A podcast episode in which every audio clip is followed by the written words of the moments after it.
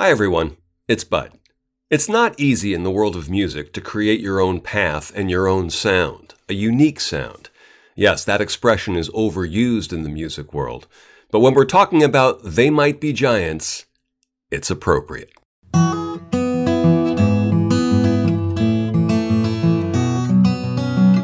This is Before the Cheering Started, a podcast all about the journey to success.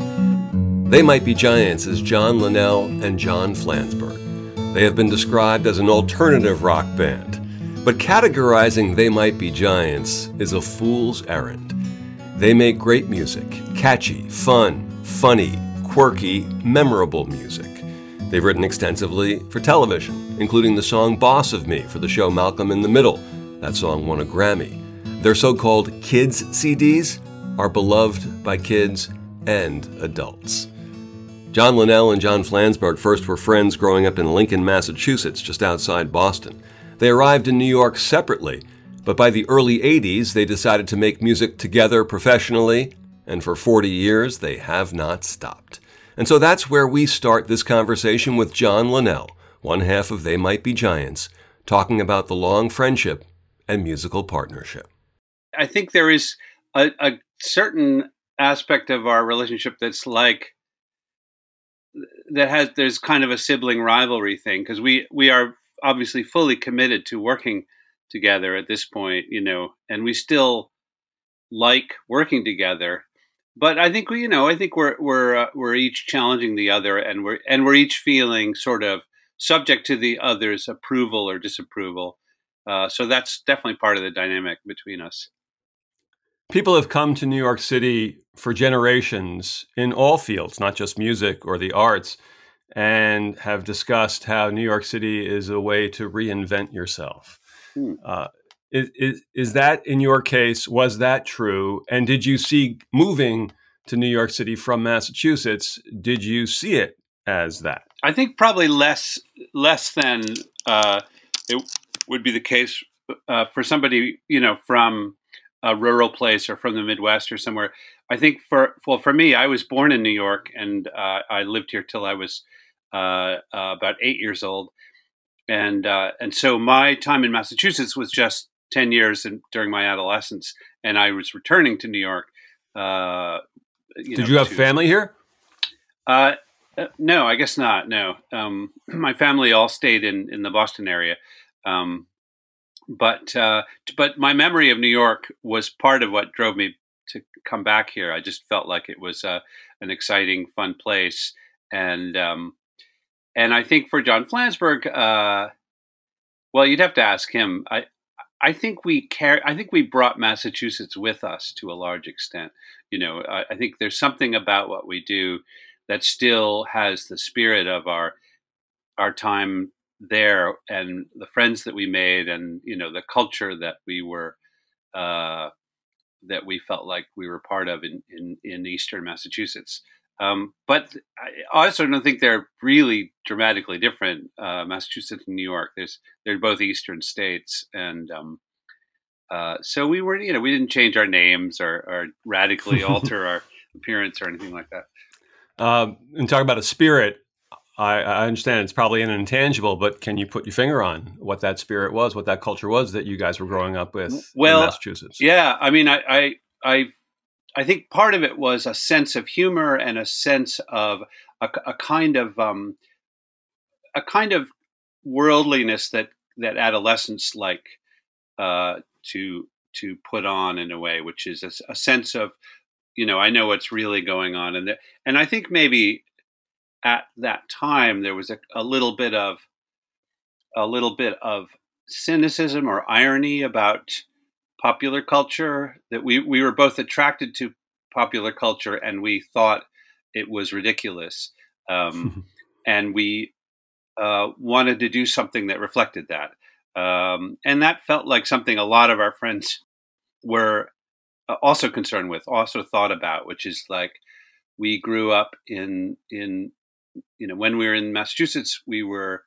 living through the Watergate scandal and the sense of um, uh, a kind of world that was uh, askew, that was had had gone sort of um, sideways um, in in various ways. Certainly in politics, but also in popular culture. There was a kind of a sense of of in the the fallout of the 60s generation was a maybe maybe for us a kind of more um, a little bit cynical, I would say, mm-hmm. uh, uh, of an attitude.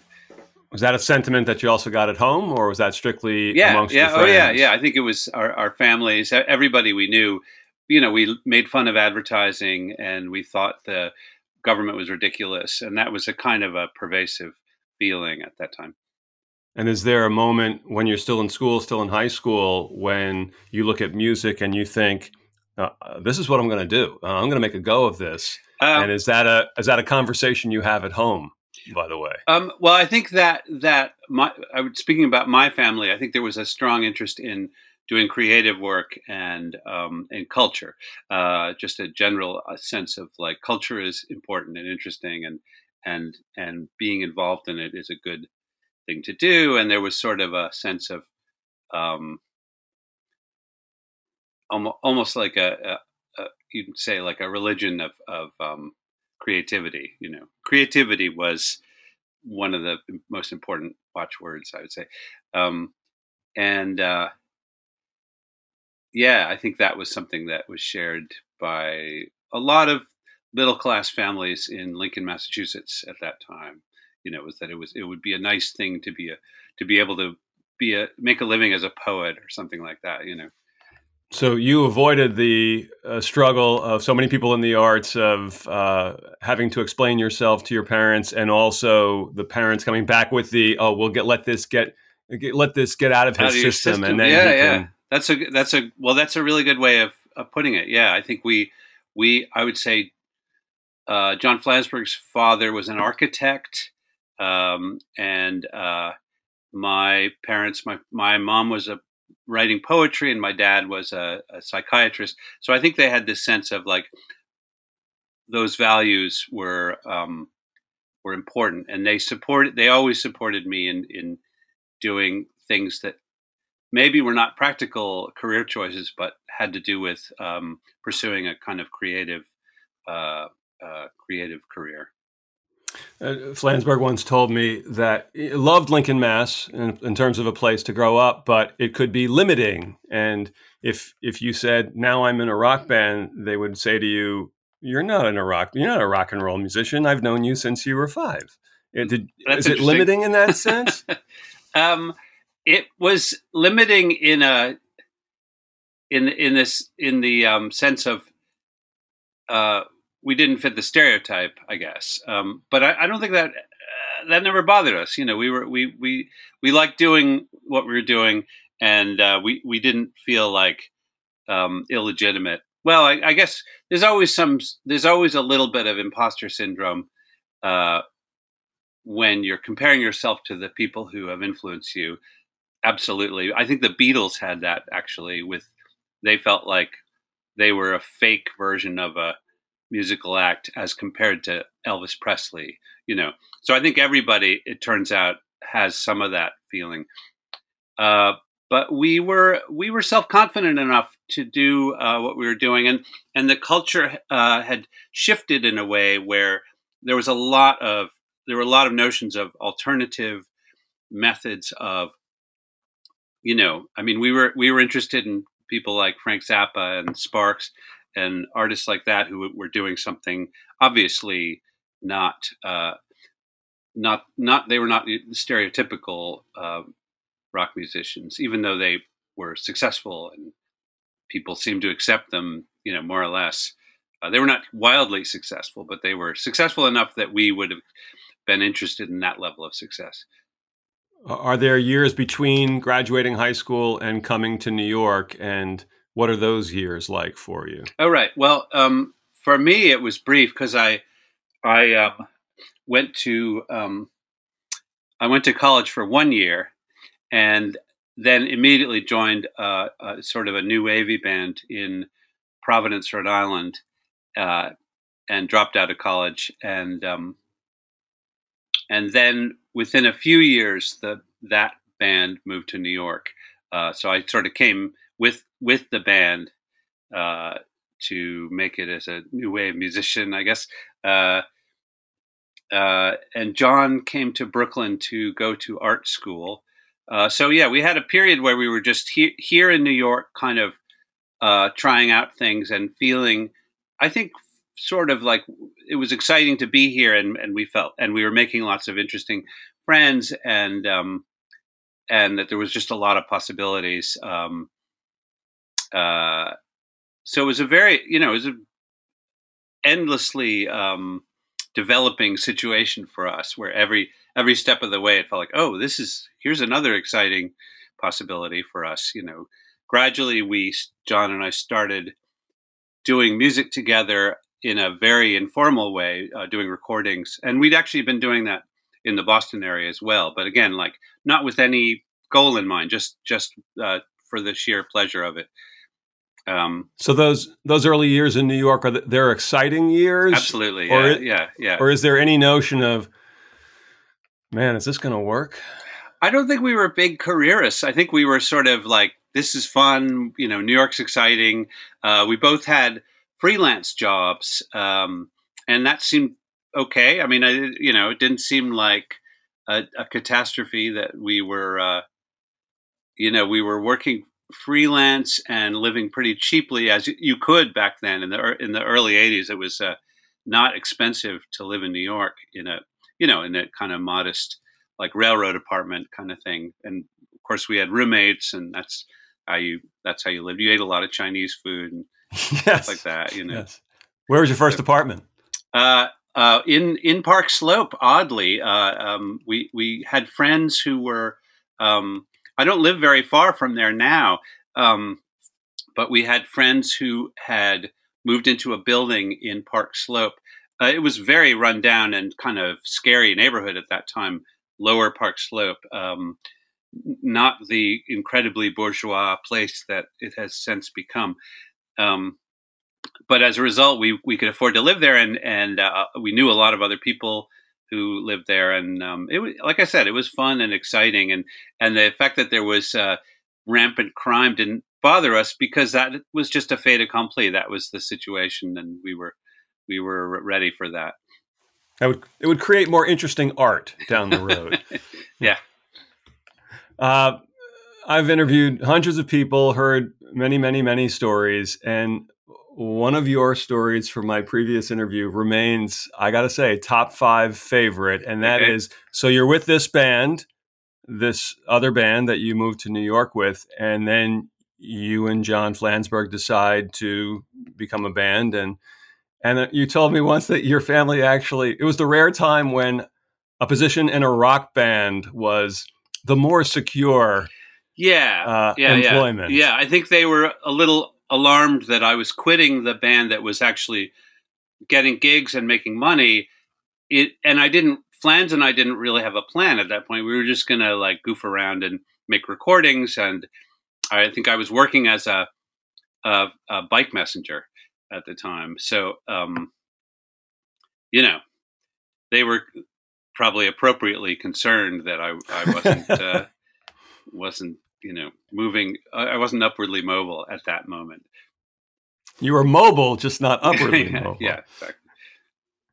But they they eventually did you have to explain? No, here's why. Here's why I'm going to this you experimental. Know, I, I, don't I don't recall having to explain it. I, I think they were kind of accepting that I I was pursuing something at that point. I, you know, I was mm, twenty. I was probably twenty or twenty one. So I, you know, they considered me an adult at that point, and uh, they'd seen that I.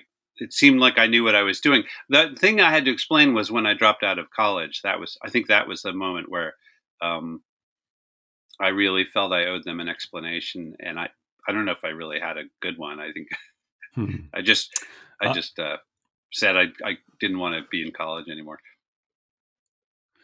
You, you had your college. Your college was, you know, being a young musician in New York City, and trying to make it work. Yeah.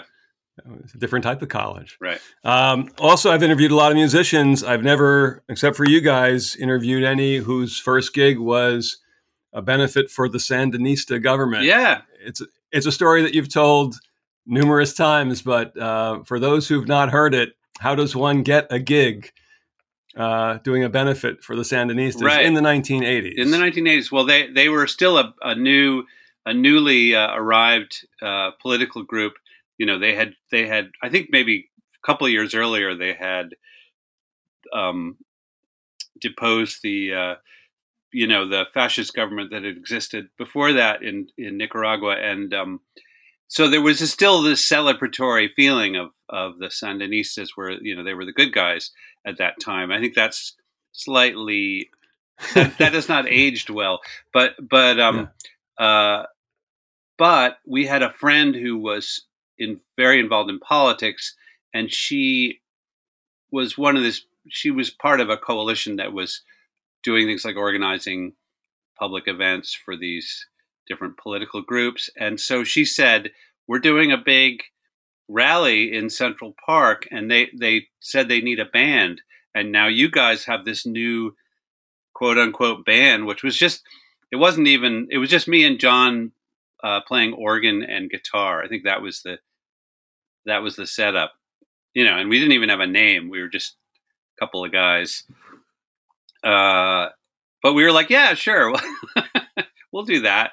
You know, uh, it seemed like a kind of low key thing where we just we just had to get our gear to the stage in Central Park and get up on stage and play some songs, and nobody in the crowd had any idea who we were.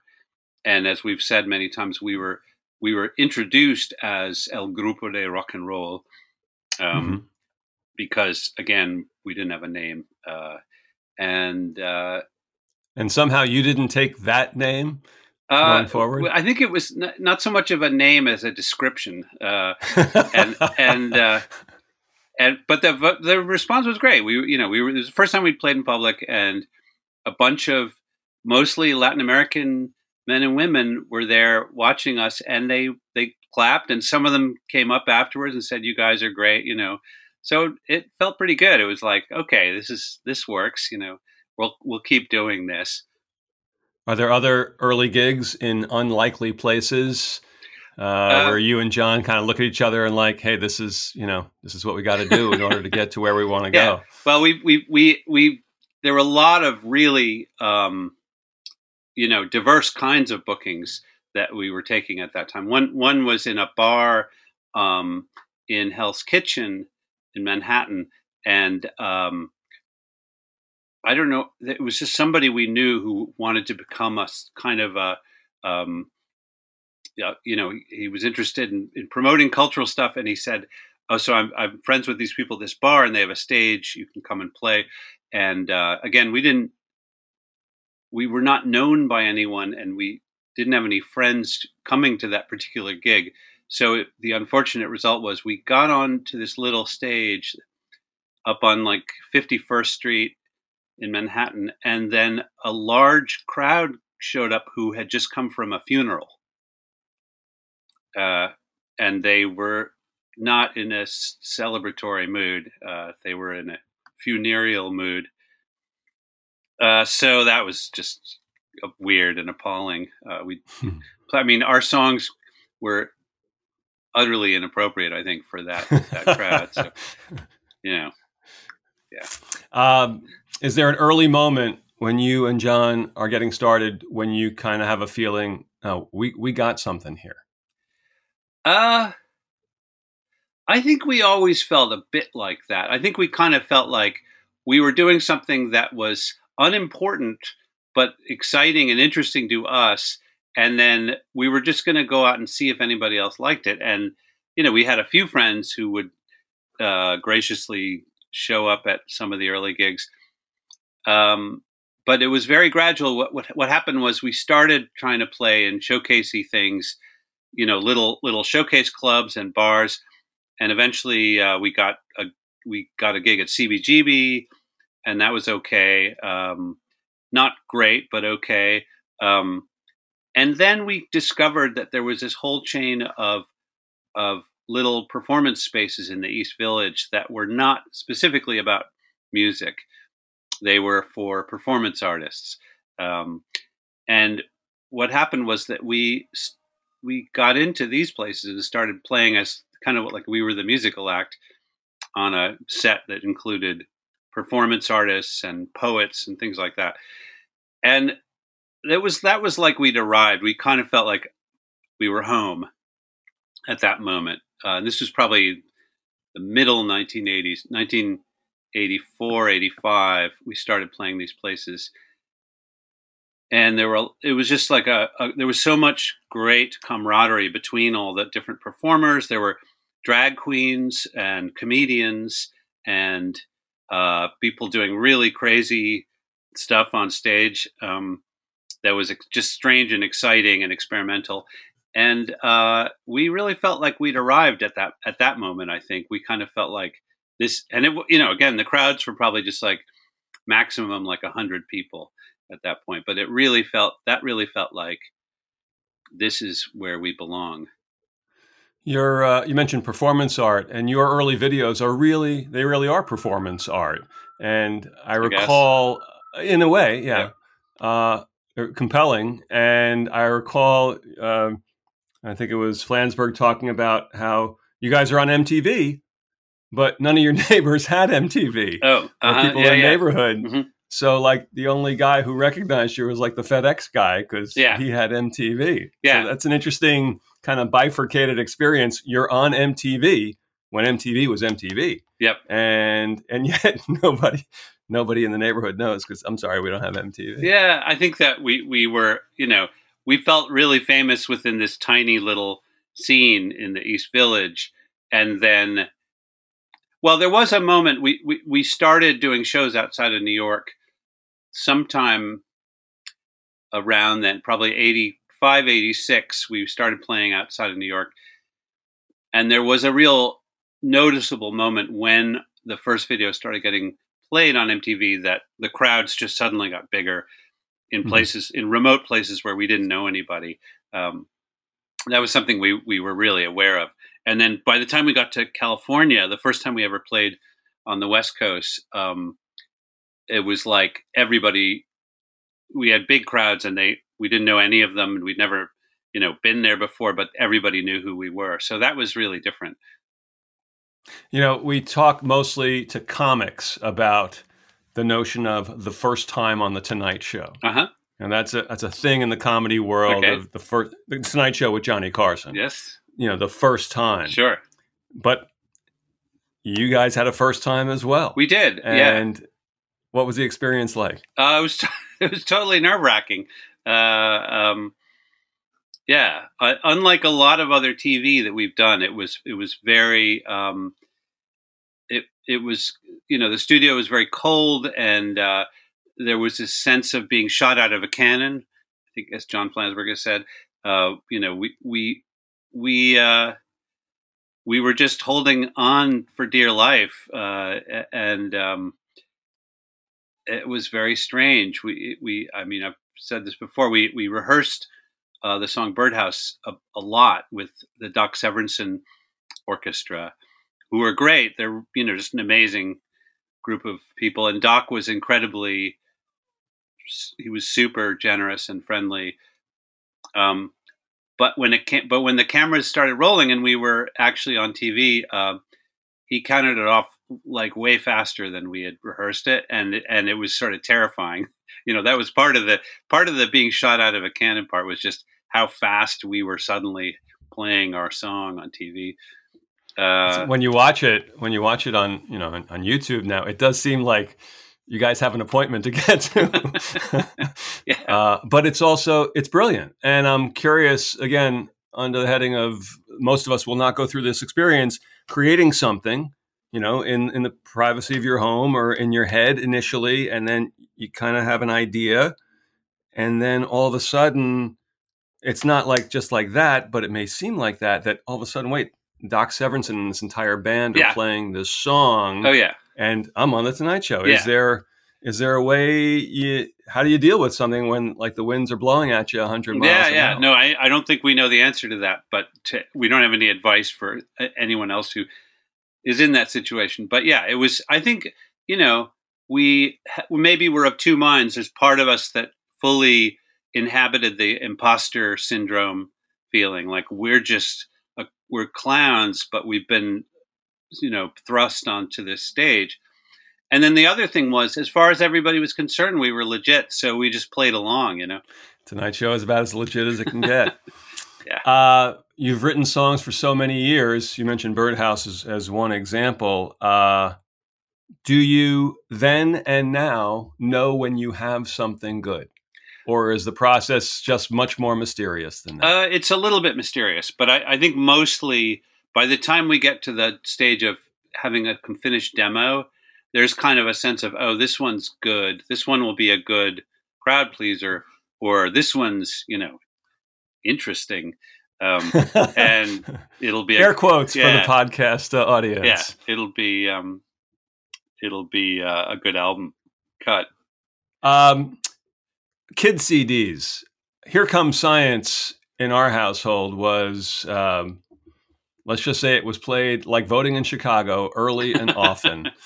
um, the notion of hey, that's a direction we're going to go in was that an easy lift for you guys? Was it something immediate or kind of a gradual thing? Um, we uh, we fell into it completely by accident. We were doing a lot of projects uh, around the turn of the last century. We were we were we'd gotten a gig doing music for Malcolm in the Middle. You know, and that was taking up a lot. We were spending a lot of time in the studio just generating uh, um, library music for Malcolm in the Middle. One won an award for it too, right? We did. We got a Grammy for the theme song.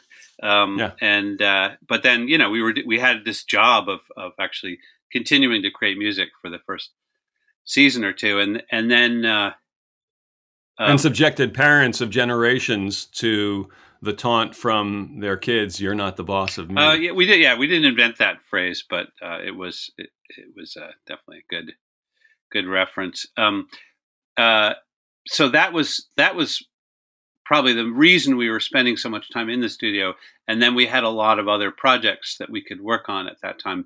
And in the middle of that rounder records approached us and said what why don't you guys do a kids record?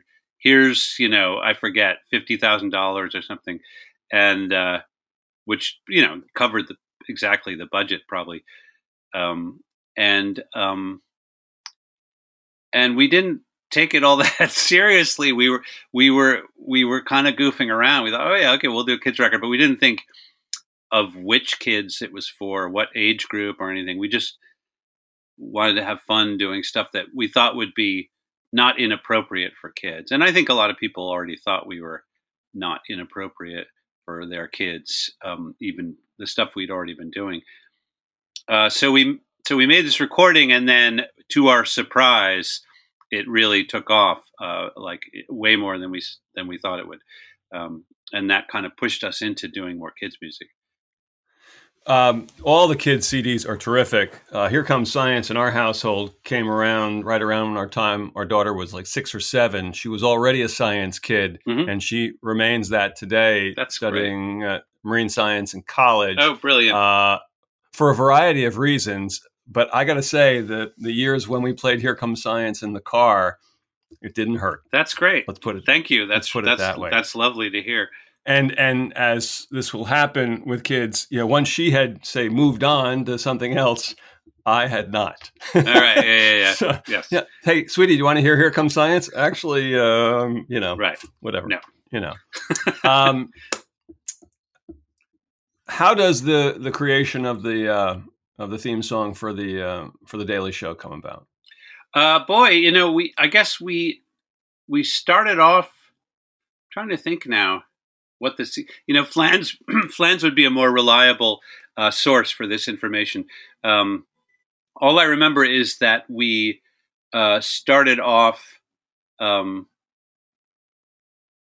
I mean, I don't remember what sequence this happened in. We did a we did a special uh, that was a sort of end of the millennium thing. And we may have done the theme music before then. I'm I'm I'm not remembering now. Um, but oh oh I know I know what it was. The the producer of the the new producer of the Daily Show, or maybe she'd already been the producer. But when Jon Stewart came on board, uh, she was still one of the producers. Um, uh, was someone who had booked us on the Letterman show in the 90s. So she thought we were a good candidate for doing this new, you know, they're just revising the whole show once Jon Mhm. Stewart came on. Uh, and they wanted a more a more newsy, more official sounding newsy theme. And she kind of knew that we could probably attempt to do something like that. Plus, we did a lot of other interstitial music and stuff for them. Uh, so we were, I think, we were kind of presenting ourselves as like, oh yeah, we we can do, you know, orchestral themes. We can do jazzy stuff, you know, because we we'd done some of that already, and um, that worked out. That was that was um, that's how we got the gig. I'd say it worked out. It kind of took off, as uh, obviously as did the Daily Show. I recall you once told me like they were different. You presented something, and like there was one level. Oh, that's more of a local news thing. And then Oh yeah, yeah, network yeah. Well, thing. that's that was Madeleine Smithberg was the name of the producer, and and she was very she had very exacting standards, which was great because we started off just doing a MIDI thing that you know was pretty simple, and she was like, no, no, no, I want it to sound like the NBC nightly news, and we were like, but we're only getting paid the amount that you get for the local news, you know.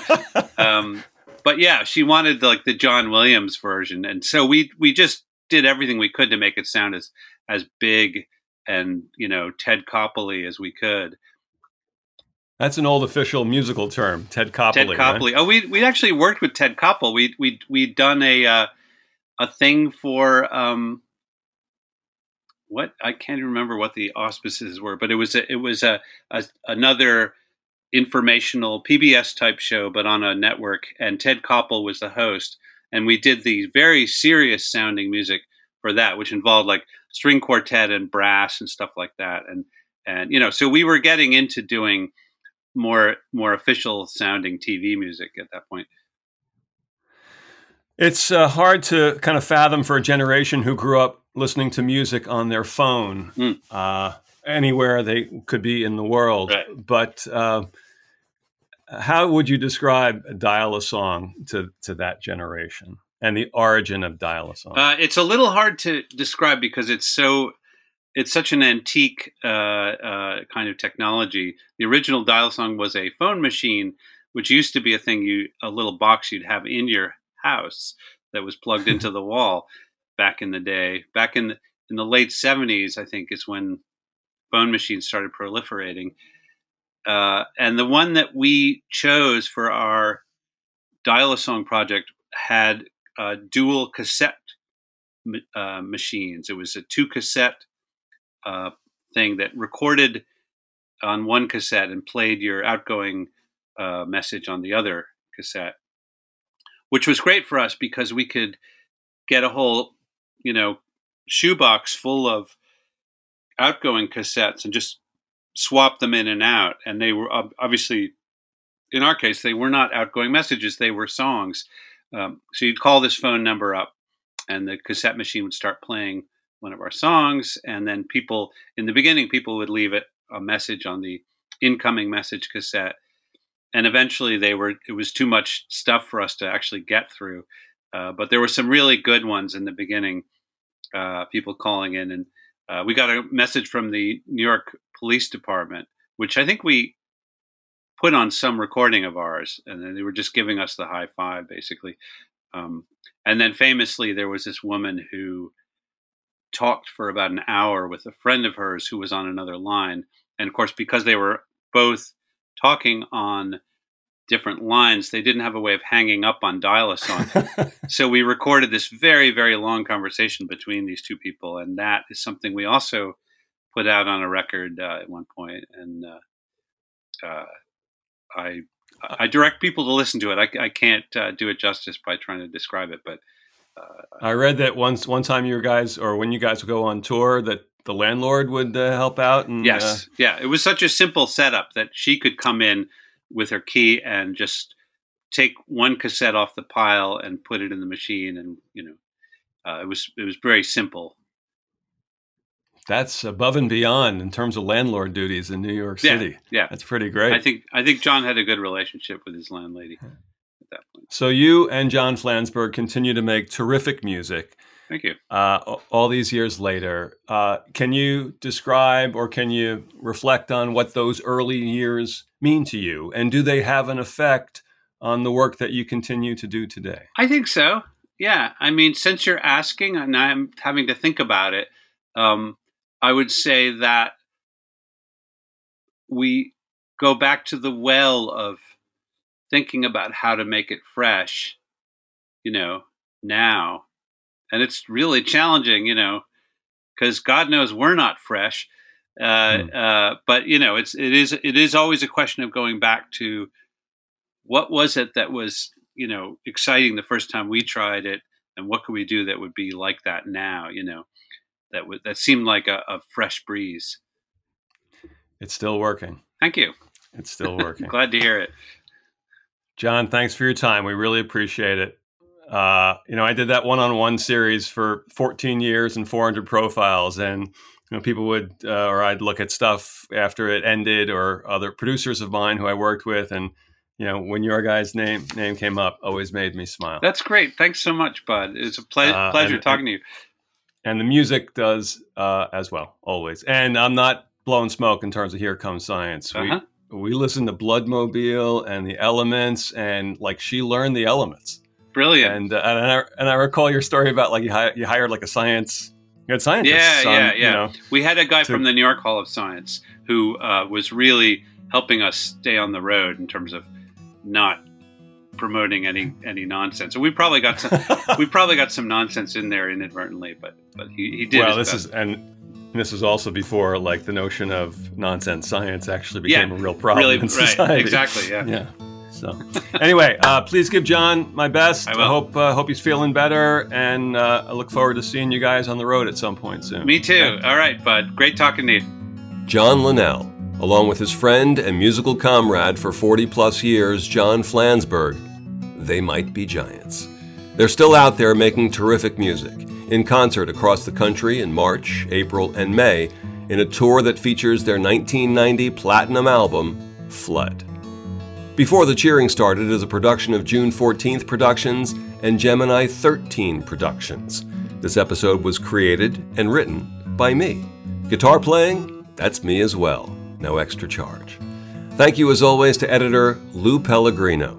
We have a lot of exciting episodes coming up, featuring interviews with chef and writer Gabrielle Hamilton, writer Jane Green, baseball broadcaster Suzyn Waldman, and the wonderful actor and storyteller par excellence, Richard Kind. I'm Bud Mishkin, and this is Before the Cheering Started. Thanks for joining us on the journey.